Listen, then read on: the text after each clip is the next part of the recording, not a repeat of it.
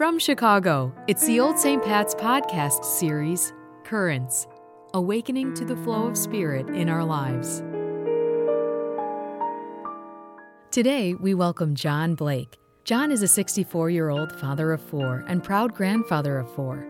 He currently works in the maintenance department here at Old St. Pat's, and as a recovering alcoholic with 27 years of sobriety, John is grateful for the gift of each day and attributes his success to the Blessed Mother and all of the saints. In this episode, John reflects on his life changing trip to Medjugorje and how the power of prayer helped him find peace with God and his fellow man.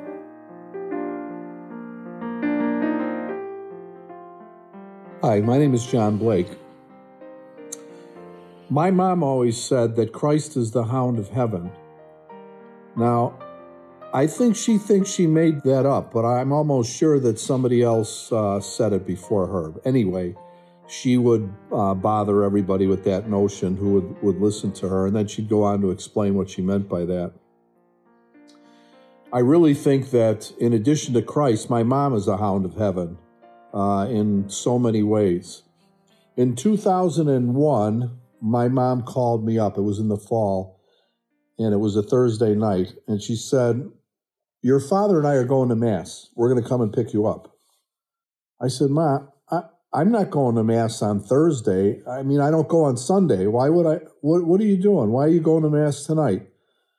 So she puts my dad, without saying anything else, she puts my dad on the phone. He says, uh, We'll be there to pick you up in, in his radio voice. We'll be there to pick you up in a couple minutes, which meant that uh, these were, this was one of the few occasions where my dad was serious and he was going to come and pick me up. So I got ready. I got out in the car. When I got there, my siblings were all there. I go, what's going on? I, I felt like there was going to be an intervention of some kind, although I had quit drinking years before and I wasn't sure exactly what I was doing wrong.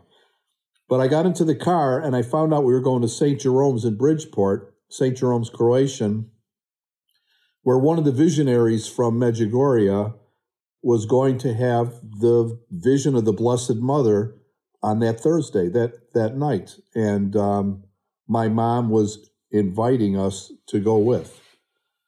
So uh, when I got in the car, my my brother rolled his eyes right away, and I'm like, "Okay, all right, this okay, mom, we'll we'll do this." So we get to St. Jerome's, and the place is absolutely packed. Uh, cars are triple parked out on the street. There's people all over the sidewalk. There's a line to get in the door. And in fact, once we do get in, we're confined to the hallway pretty much. We could hear the mass, uh, but we couldn't see much of anything at all in there. So I spent a lot of my time out on the deck smoking cigarettes. And uh, finally, when it was time for communion, my mother came out and said, Get in this place here. What are you doing out here? So I went in the, following her commands, I went in the door and um, she said, I, I have something serious to ask you. And I said, What? She said, There's a man who's taking a group to Medjugorje who's in this mass right now. I spoke with him on the phone. There's room on his trip for you guys to go, you and your brother Jim. And I would like you to go with them. And I said, Ma, I can't take 10 days off of work to go on this trip to Medjugorje, and uh, nor do I want to. She looks in the mass and says, If I can find this guy, will you go? And I looked at my brother and I, I laughed. I said, Yeah, Ma, if you can find him, I'll go to Medjugorje. So she goes down the aisle, she goes to communion. Uh, she comes back, she stops she looks, she starts stepping over all these people in the pew. And she gets to this little old guy who shakes his bald head. Yes, yes. And she comes back and she points at us and she says, You two are going to Medjugorje. I said, Mom, was that the guy there? Are, are, you are you kidding me? That that's the guy that's taken the trip. She said, Yes, it is. I said, Mom, you've never met him before, right? You've never met this guy. And she said, No, I never met him before. I go, Mom, come on. Uh, how is it that you found him in this church loaded with, you know, hundreds of people? How did you find this guy? She said, I went to communion. I asked the Blessed Mother, My boys need to go to Medjugorje. Can you please direct me to him? And she did. My mom never lies, and, and I believe I believe her. So off we went to Medjugorje. So when we get to the airport, we get to O'Hare, we figure that we're going to be with a group of blue haired old ladies and other Bible beating kind of people. And the first guy we run into is Tom Hawkinson from Hawkinson Ford, who went to school with my brother and who was on his sixth trip here. And he said, I don't know what you've heard, and I don't know what you've read, and I don't know what you think, but when you get here, you're going to be convinced like I was. He said, I've never met anyone who's who's gone there who doesn't believe the Blessed Mother is coming here every day. And we're like, we looked at each other, we're like, wow. So we get on the plane and go, and it's a 24 hour trip from the time you get to the airport to the time when you land eh, or when you get to the place where you're going to stay in the village. And we got there, and uh, there was a, a, a, spiritual aura about the place that was undeniable, no matter what your position was on what was going on here. It was very powerful. And uh, the first night of the first apparition, the whole mountain was lit up with rosaries. People were saying the rosary, probably 10,000 strong on the mountain. And in the valley, every single dog that was owned by anyone, it seemed, was barking, almost as a distraction to the rosary. Uh, we found out later that, that that commonly happens. Anyway, despite the distraction, the rosary went off, and then it was time for the Blessed Mother to appear, and silence fell on the whole mountain. And you could just feel the presence of the Blessed Mother. She was there, and there was no doubt.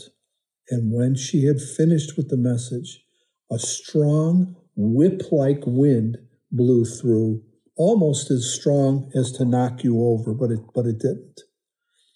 And I was told further later that uh, she often comes and goes on the wind, and boy, was it powerful. So we continued on throughout the week like this, going to Holy Mass in the morning, walking, praying, going to confession, listening to speakers, all related to the events that were happening in Medjugorje. Each day, the Blessed Mother leaves a message, and we got to hear the message almost, you know, straight from the Blessed Mother's mouth in like real time. And it was very powerful. And by the time that we left there, there was no doubt that the, in anybody's mind who was with us anyway, that the Blessed Mother was appearing here daily, and she had a strong and powerful message for the rest of the world. On my second trip to Medjugorje, I was as sick as a dog with a some kind of respiratory virus. I was running a fever. I was cold. I was hot. I was sleepy. I was uh, like manicky, wanting to get up and walk around on on the plane. And uh, when we landed, I was a physical wreck. I couldn't eat. I hadn't sleep. I haven't slept. Sorry. And so Father Becker, who was with us, had the bus driver stop at a pharmacy to get medicine, and even the, the medicine didn't uh, do anything for me. So, in spite of that, the the you know we get to Medjugorje, we we get to the house that we had stayed in before, and the familiar routine takes place: mass, rosary, speakers, climb the mountain, Blessed Mother appears, and um, again the the the spiritual feeling that emits from this village is beyond my ability to tell you about. You would you would have to go there yourself. One of the traditions uh, in this group is that they climb Mount Krizevac on the last day or the day before the last day um, of leaving. Now, I was really sick and not thinking that I was going to be able to do this. But I went to the base of the mountain anyway with my brother, and I told him, Jim, I'm I'm not going to be able to climb the mountain. I'm disappointed, but I mean, I can hardly take a one step, put one step in front of the other. I'm freezing. I'm hot. He said, "No, you stay down here, or even go back um, to go back to the house." So as I'm talking to him about this, two old ladies that were in our group, older ladies, I should say, in their, I would say in their late 70s, sisters, come up and say, fellas, do you think you could help us up the mountain? And I looked at my brother like,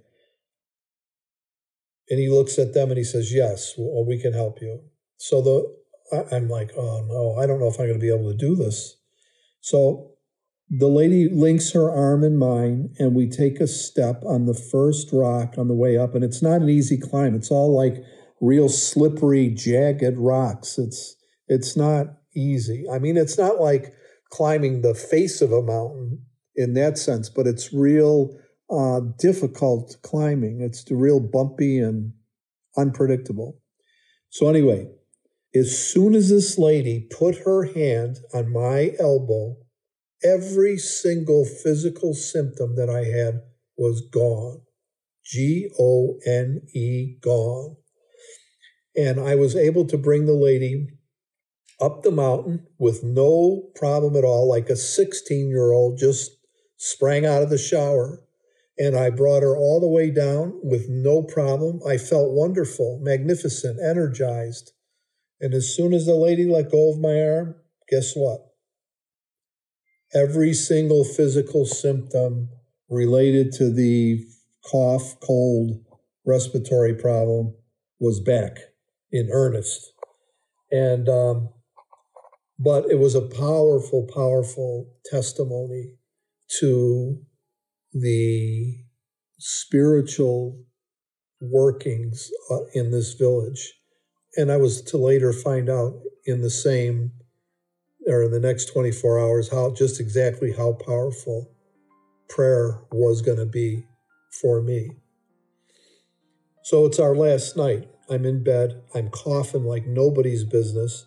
And I'm worried that I'm going to keep my brother up all night. And we have to travel for 24 hours the next day. So I'm like, oh my goodness, I, I have to get out of bed. So I got out of bed and I went out on the deck. And if you turn to the left on the deck and look toward the village, you can see the church spires. So I was out there kind of kind of praying and looking out that way and trying to to find some peace and uh, maybe a way to be up for a while and go back to sleep. When I looked up in the sky, and there was a silhouette of Jesus in the sky with with his right hand outstretched and vapor coming from his nose into his hand. And I heard interiorly, I will blow the dust of sin from your soul. And this almost knocked me off the porch. I wanted to run in and get my brother before the image disappeared, but I was just so mesmerized, I couldn't believe it. Following this image was another image of Christ who's on the cross, whose hands were liberated and they were straight up in the air, but whose feet were still nailed. And I didn't understand what it meant at first, but but I realized later on, through I'm sure with some help from the Holy Spirit, that while I had made some progress, I still wasn't right with God, with my family, with my fellow man, and that I had I had work to do. That in fact I still had Jesus nailed to that cross anyway, this the, this brought an end to trip number two, but the beginning of a completely new life for me, and it'll be the subject of a of a different podcast. Thank you to John Blake for being on today's episode, and thank you for listening to the Old St. Pat's podcast.